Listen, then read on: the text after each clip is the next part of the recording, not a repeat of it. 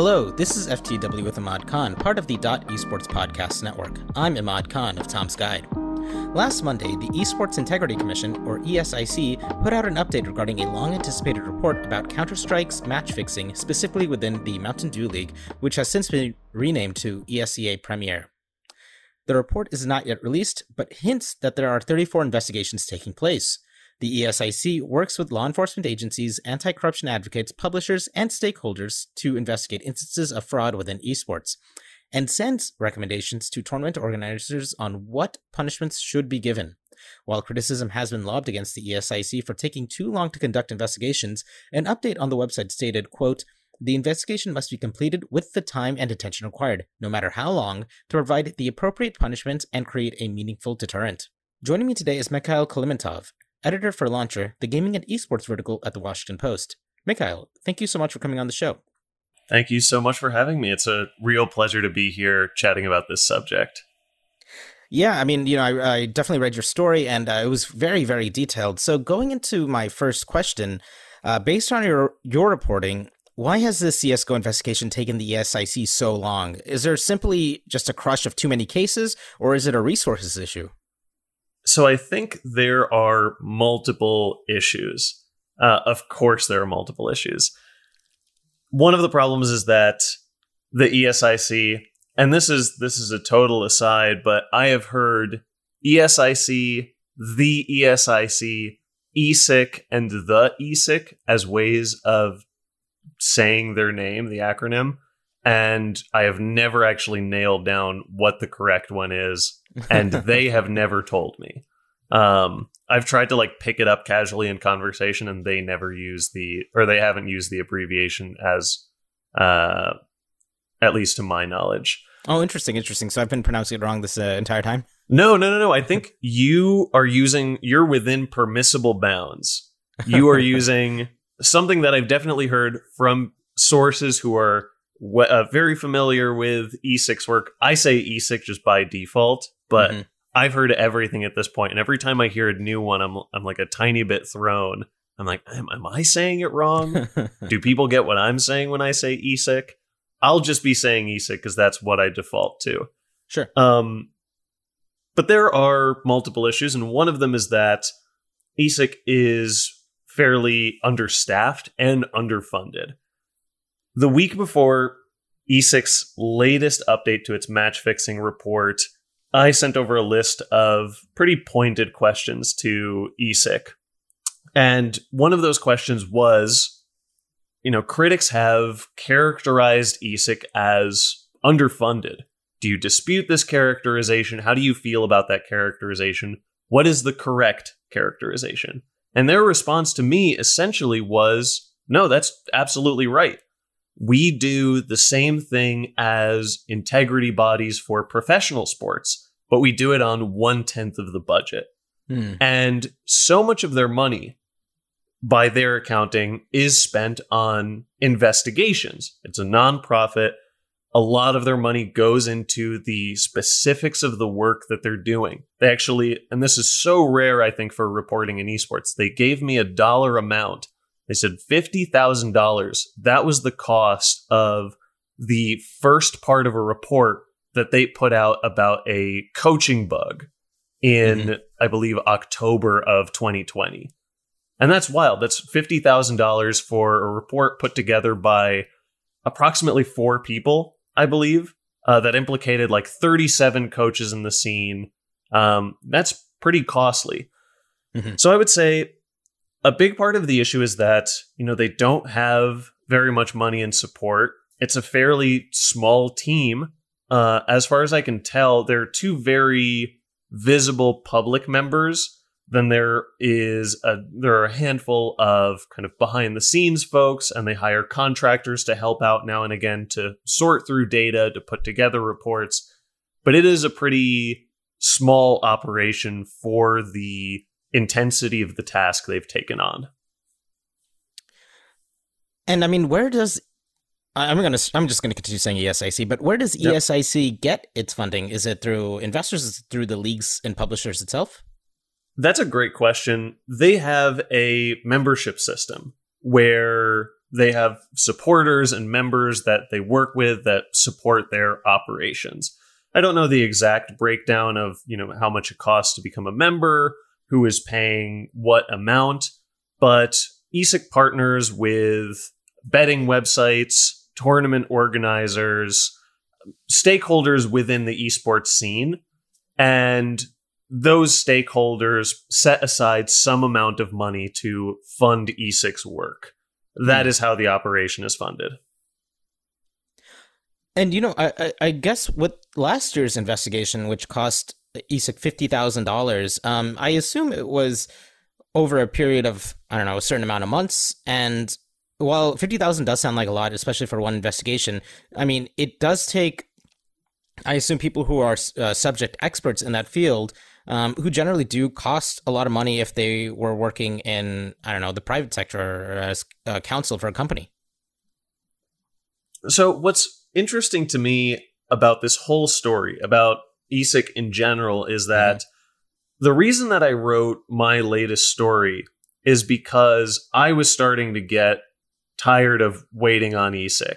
Mhm. Um, I had actually months ago in late 2020, I reached out to these two guys, Michal Slowinski and Steve Dudenhoeffer, who had worked on the coaching bug report that cost $50,000. Hmm. And I had a conversation with them about how that investigation came to be, the work that went into that. And what they described was, again, I, I think the key word here is a pretty ragtag operation. Mihal, he is a, a referee in Counter Strike in professional matches. And he had heard a tip from somebody that there was some untoward behavior going on around a bug in which coaches, if they entered the match first, could place themselves around the map uh, surreptitiously and sort of see things that they weren't supposed to see from vantage points that they weren't supposed to have. Mhm. And he started pouring over demos. In Counter Strike, there's this thing called a demo where you can essentially replay a match from any perspective, from any uh, player's point of view. You can see what they did at what time, just freely replay a match. And he started looking through those demos to try and see if he could pinpoint a coach's location and if they were in a place that they weren't supposed to be in. And he Mhm. started going through demo after demo after demo after demo. And there are hundreds of these. There is so much data. Uh, he had to work with software engineers to uh, design a special program that would allow him to extract data around where the coaches are, which is not available by default. Uh, there was a lot of kind of behind the scenes work, and it took on the tone of essentially a, a second full time job for him and Steve. They would get off their normal day job, and then they would spend the next, you know, seven, eight, nine hours of their night poring over this data, poring over these demos, downloading them. There used to be limits to how many demos you could download in a night. And so they had to negotiate with HLTV, I believe, to, to download more demos. Hmm. There's a lot of weird behind the scenes stuff that goes into all of these investigations. And they were pouring over demo after demo after demo. And finally, they realized, yeah, we're onto something. We're finding coaches in, in weird places where they're not supposed to be. And they went to ESIC. They partnered with ESIC to get this done. And in the end, I believe only Mihal was paid of the two. I don't think Steve was paid. Um, and he, this was kind of a sticking point in my conversation, but in my like fact checking between ESIC and then Mihal. They both told me different sums the amount that that Mihal was paid. Um, but even that sum I would not characterize as like a full I don't think Mihal like recouped the investment on the on the time he spent working on this coaching bug report. So you really do need kind of die-hard, passionate people to do this kind of work. Um, because this is I, I think this goes back to the idea of ESIC being underfunded. Um, they're not really they're not making money off of this operation. What they pay to people to help them out with certain investigations is not, by my count, like it doesn't really approach a, a livable wage or anything like that. Mm-hmm. So if you contrast what I think people think of as uh, like a typical salary in esports with the money that contractors, the folks working with ESIC in some capacity, folks who help on investigations are are making or getting back for their efforts, they're not really comparable. They fall on the, the lower end of the scale. Mm-hmm. So uh, ESIC, for all intents and purposes, is taking maybe too long to investigate and possibly is underpaying uh, its investigators. But, you know, another question I did want to jump to is how does cryptocurrency play into at least this most recent investigation, which again, we haven't gotten the full report yet. We've just kind of gotten a teaser of it. Um, but how does cryptocurrency play a role in this? And why is the FBI and Interpol getting involved? Yeah. So this was a fascinating part of this whole saga. In March, uh, Ian Smith, who's a commissioner at ESIC, he went on to a relatively small YouTube channel, just did an interview with this channel called Slash 32, and he dropped a bomb in the esports world. And he said, ESIC is working with, you know, Scotland Yard, Interpol, the FBI, and all these law enforcement agencies in an effort to chase down these massive foreign betting syndicates mm. that are having an untoward influence on professional matches in Counter Strike. And the example that was brought up was, you know, a player might be coerced to throw a game, uh, and the person who would be coercing them, these betting syndicates, would put massive five, six figure bets on unregulated Bitcoin betting websites in Russia, in China, uh, on these matches and make an absolute killing. Hmm. And there's no proof of this, of course, but there's there are some suspicions that players were engaging in similar behavior where they would throw games and also place bets on the games they were playing um, in Bitcoin in a way that would be harder to track or maybe easier to make money off of. The problem for a lot of those players, I think, and the reason I think ESIC is a good nonprofit to be chasing this investigation is that ESIC is partnered with a lot of betting websites. And so the foundation for a lot of the, the evidence that they're looking for, rather, is based in gambling data that they're getting from their partners at these betting websites. So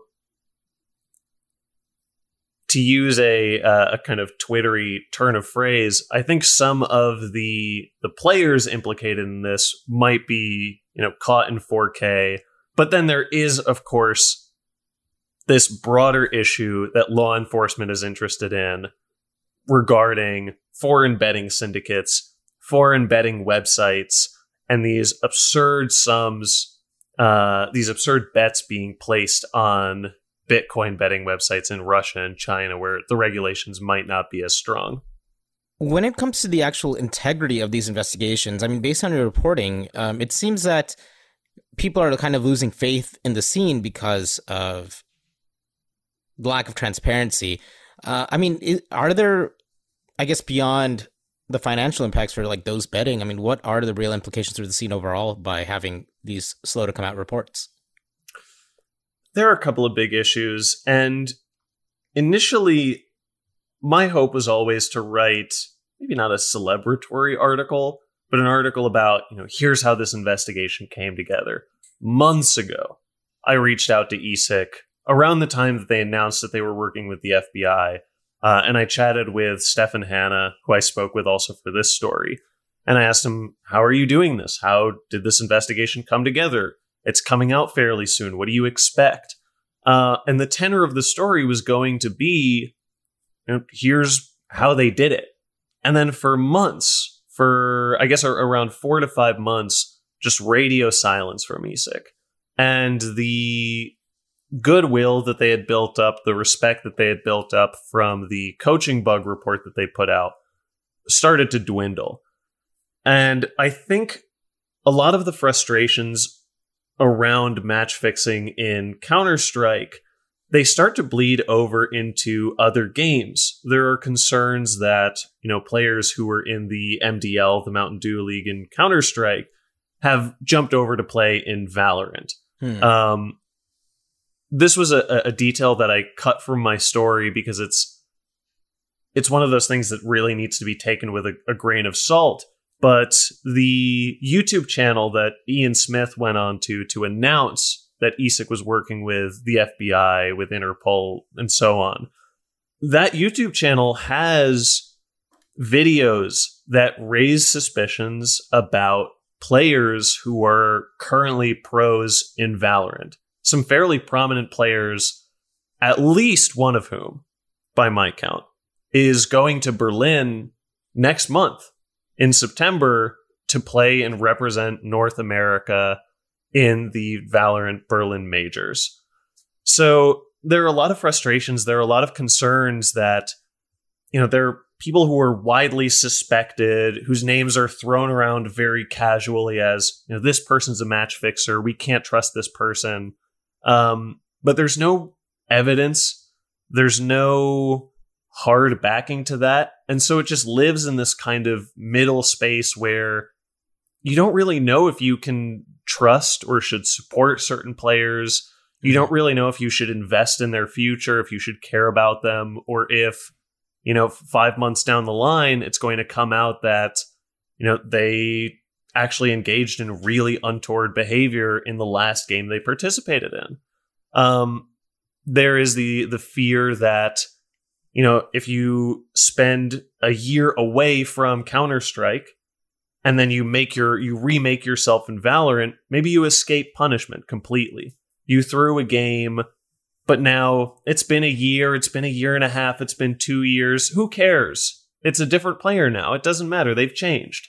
Uh, there's a lot of fear of like escaping prosecution. Right.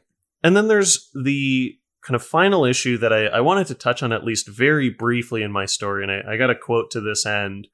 There is the unfortunate fact that a player who threw a match might have impacted the career of a player who was not engaged in anything wrong. How so? You you might have an instance where you know one or two players on a team conspired to throw a game and their other three teammates, you know, they played their best. They had right. no idea what was going on.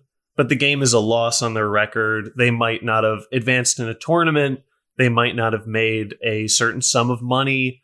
They might not have, as a result, achieved, you know, a certain ranking on a tracking website that compares teams. And all of these things sort of factor into further career advancement.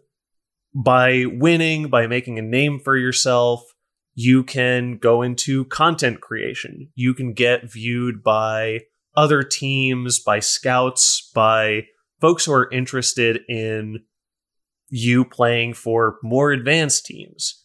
Um, and if you happened to be a totally like squeaky clean player who was really good, but you happened to be on a team where some of your teammates were throwing games, maybe your career never advanced. Maybe you never got the call up to the major leagues that you wanted but through no fault of your own. And that mm. is, hmm. I think, a underappreciated risk or an underappreciated concern around all of this, which is just we won't know. We simply cannot know or calculate or quantify the reputational damage, the damage to people's careers and livelihoods that may have been done in the process. Hmm. Well, with that, Mikhail, thank you so much for coming on the show. Thank you so much for having me. This was a pleasure. And joining me now is freelance reporter Joseph Falomel Franco. With the ongoing investigation by California's Department of Fair Employment and Housing into Activision Blizzard's conduct with employees, Blizzard announced that it would be changing the name of one of the most popular Overwatch characters, Jesse McCree. The real Jesse McCree is a longtime Blizzard employee who had been let go from the company after the DFEH lawsuit came to light. While the reason for McCree's departure were not detailed, the investigation by the DFEH involves multiple cases of workplace sexual harassment. In a statement, the Overwatch development team wrote, quote, As we continue to discuss how we best live up to our values and to demonstrate our commitment to creating a game world that reflects them, we believe it's necessary to change the name of the hero currently known as McCree into something that better represents what Overwatch stands for. End quote. Going forward, Overwatch characters will not be named after real employees. Joseph, thank you so much for coming on the show. Thank you for having me. I appreciate it. You know, give us a sense within the Overwatch fandom, just how popular is McCree as a character and how are fans reacting to this change? Uh, in terms of popularity, McCree's definitely one of the kind of premier um, or FPS style heroes in the game. Somebody that uh, maybe is a little bit more familiar with a Call of Duty or maybe even a Counter Strike, mm-hmm. um, kind of gravitates towards this hero. So it's it's definitely has a lot of you know the pick rate for the hero is very high. The skill rate for the hero uh, is quite demanding in some sense, and in some sense not so much. Right. Um, he he does you know lovingly get dubbed uh, McRight Click, which uh, weirdly enough kind of follows into your next uh, question.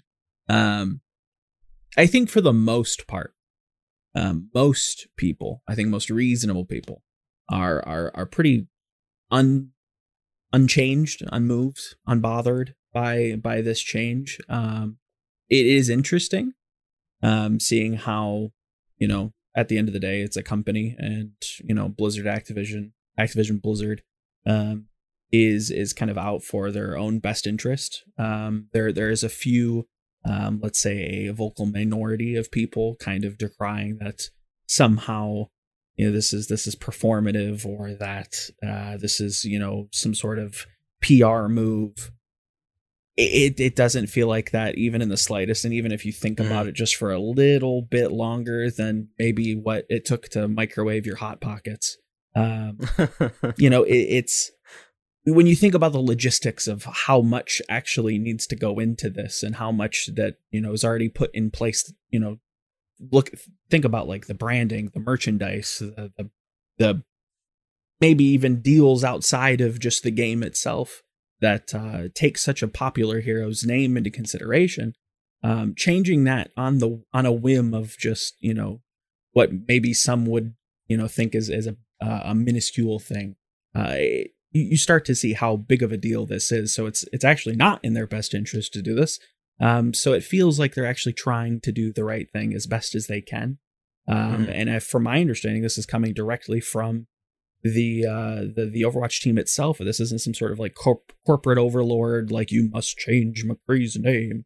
Um, it I, I think for the most part, people are pretty like the the average player is not bothered by this, and once they understand that this is coming coming in place of uh, or, right. because of uh, some sort of issue that that oh they're they're they're way more understanding than maybe you would you would kind of initially uh, think. So yeah, I think for the most part, people are like, oh okay, cool, like yeah, let's let's do good things. There's a I know there was like a story DLC regarding McCree that was supposed to come later this year, if not next month. I guess that is being delayed, uh, uh, right? Yes, from my understanding, that they wanted to roll out um, a, a free for all map, which uh, mm. I, will save my opinions for at the time and place. Um, but yeah, there was supposed to be some sort of new story thing they wanted to do with uh, the the cowboy hero, as we're lovingly dubbing him now. Yeah, um, uh, and yeah, it's it seems like they're taking this all in stride, and and it really does feel like they're trying to do um, their part in trying to create uh, a, a safer or a more you know inclusive environment let's say. And overwatch 2 has already been delayed uh, and activision blizzard has said that i guess they're going to be scrubbing through all their titles and ensuring that mm. there isn't any real life names being used paid in homage or whatever. Do you feel that this name change could possibly delay overwatch 2 further that I, I, will say it's definitely not going to make it come out faster. Sure. um, I can't imagine that that's going to be a gigantic reason. We've heard some speculation and we've heard some uh, some rumors on why perhaps Overwatch 2 isn't uh, coming along as quickly as we might have hoped. Um, what what are what are one of those main rumors? So there's been some talk um, that you know because of the rebalancing of the game to five v five, that um, the the game itself needs a little bit more love in terms of game balance, so they have to go and almost redesign a lot of these heroes. And I think they kind of came into Overwatch 2 thinking that um, certain heroes need to be redesigned, um, but it sounds like more of them uh, need a little bit more tuning and love than uh, previously had thought. Yeah, that's interesting to me um, because I- I'm a little bit more competitively minded, but um, we'll we'll see when it comes to that. Regarding a, a name change and maybe even like a complete overhaul of the uh, the look of the character, I wouldn't imagine just the name would be changed. If I'm going to be completely honest, I think that um, the cowboy formerly known as uh, Jesse McCree is probably no more, and perhaps will undergo a significant story element to change and maybe alter his uh, physical appearance and Hmm. uh, adopt a new name. Let's say, right, like completely shedding the the old, you know, visage of this cowboy western, you know, cybernetic right arm kind of rough and tumble guy. But um, yeah, it's I, I don't think that Overwatch 2 is going to get delayed all that much by by this. I don't think it helps, but yeah, hmm Well, with that, thank you so much for coming on the show. yeah. Thank you. And that was FTW with Ahmad Khan, part of the Dot Esports Podcast Network. If you enjoyed the show, please rate and share. For full transcripts of the show, head on over to ftwamad.com. To follow Mikhail and the work he's doing at Launcher, you can find him at LeaderGrev on Twitter. To follow Joseph and keep up to date on all the articles he's writing, follow him at Volumel on Twitter. To find me and my work over at Tom's Guide, you can find me at Imad on Twitter. This episode was produced by Enrique Demore and Jacob Wolf. Executive producer is Kevin Morris. With that, we'll catch you guys next week.